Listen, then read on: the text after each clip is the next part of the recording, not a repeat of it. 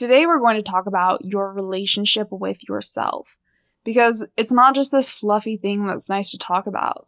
It has a direct impact on your relationship with food, how you show up in your life, the reasons why you might self sabotage or numb.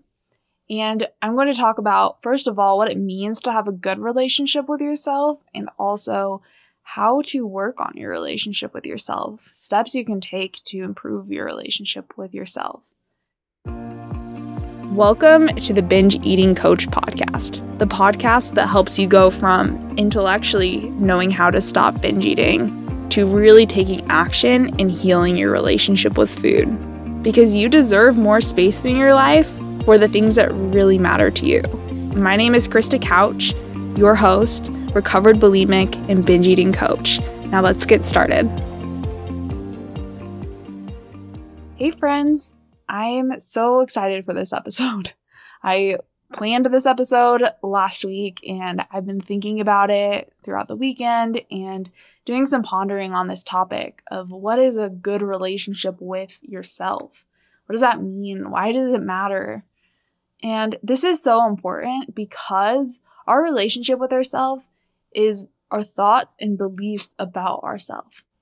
And what happens is our thoughts and beliefs create our emotions and drive our actions and therefore create our results.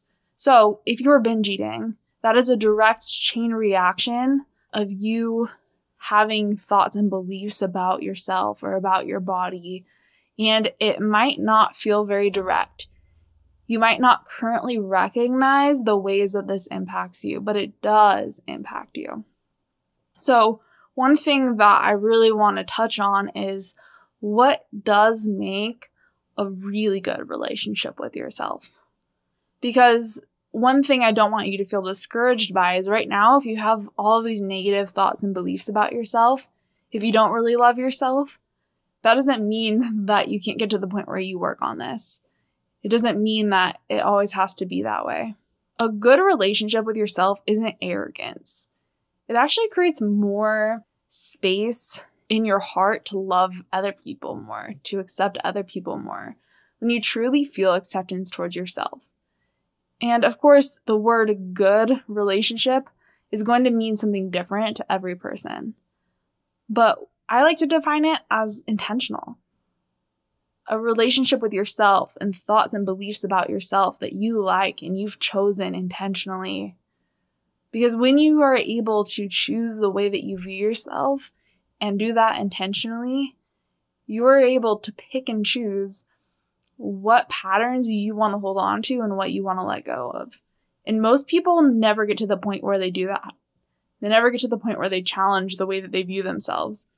They never purposely choose what results they want to create in their life.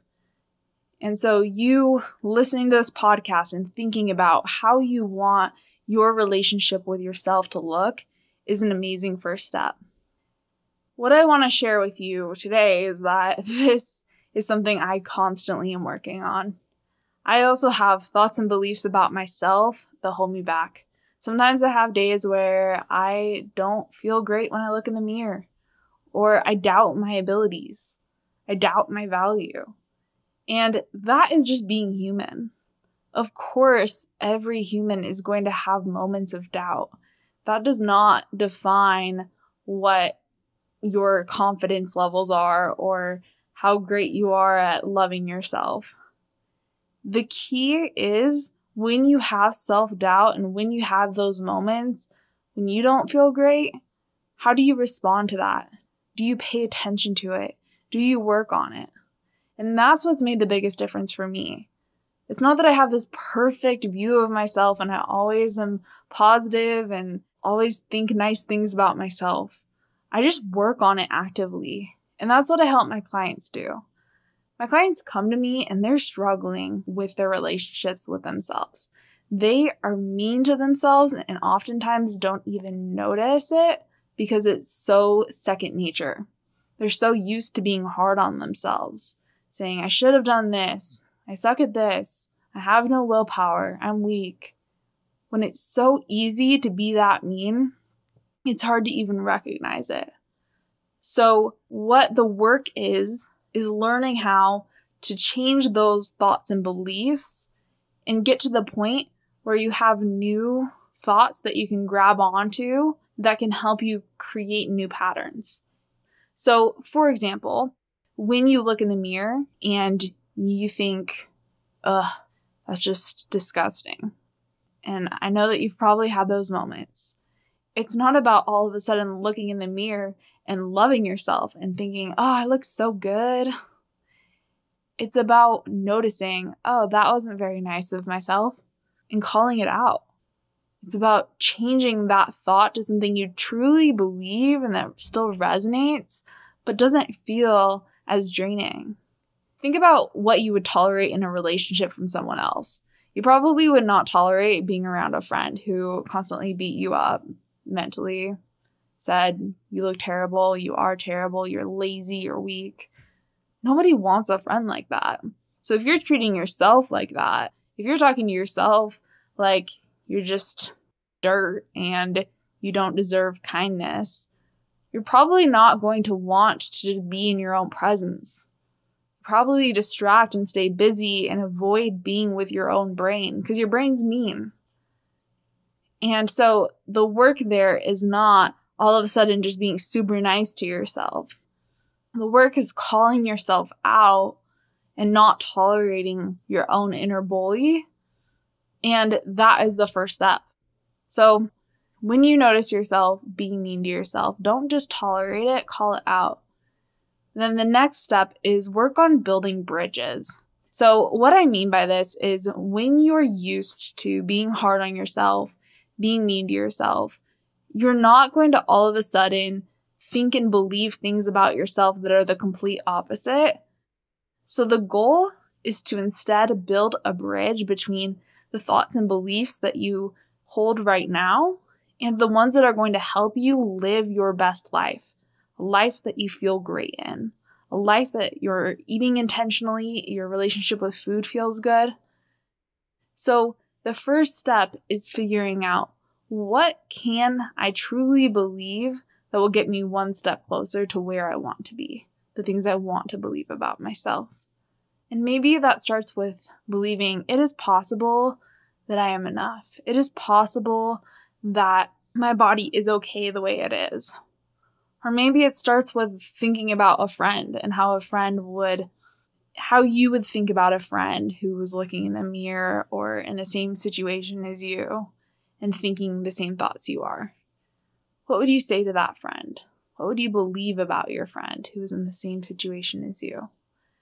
These are just a few examples of ways that you can start bridging that gap between what you currently think and believe about yourself and what you want to begin thinking and believing about yourself that will create a better relationship with yourself and food.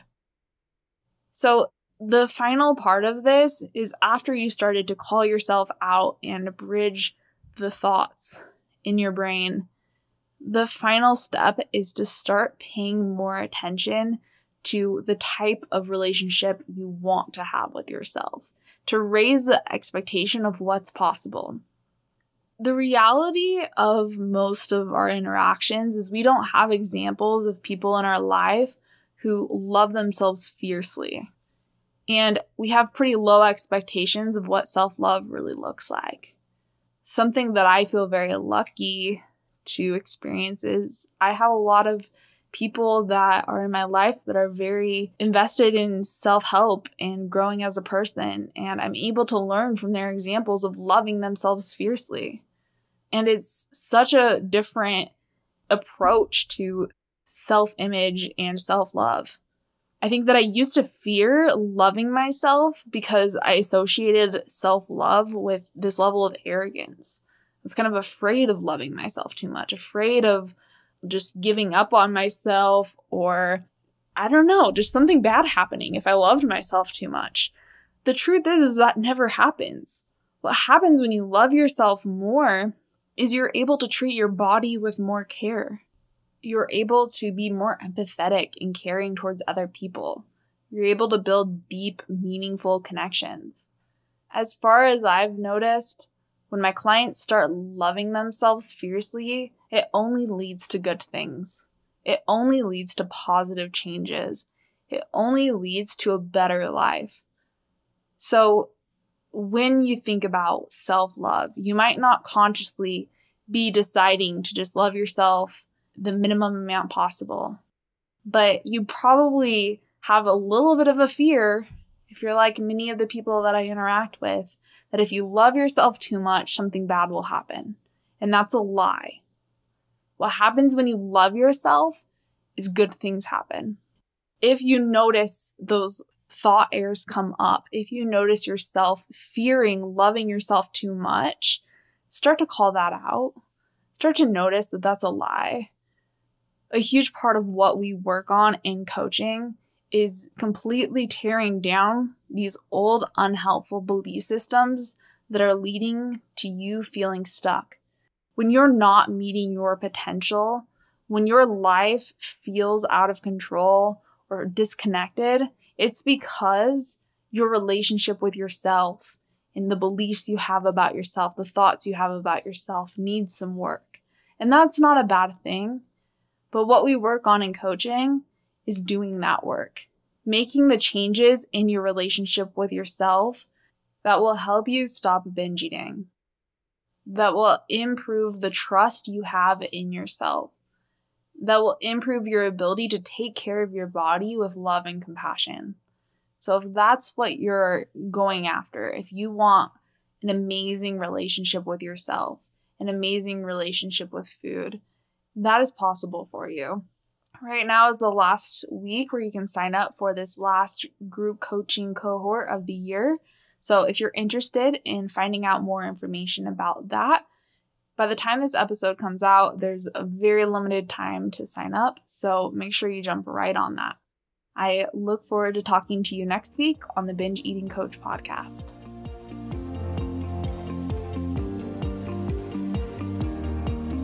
I know you want to overcome binge eating and have an easier relationship with food, but it's easier said than done sometimes.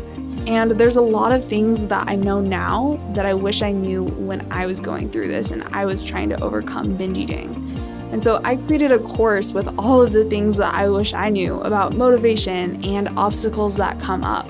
If you want to learn more and sign up for this course, you can find it at kristacouchcoaching.com slash course. I look forward to seeing you there.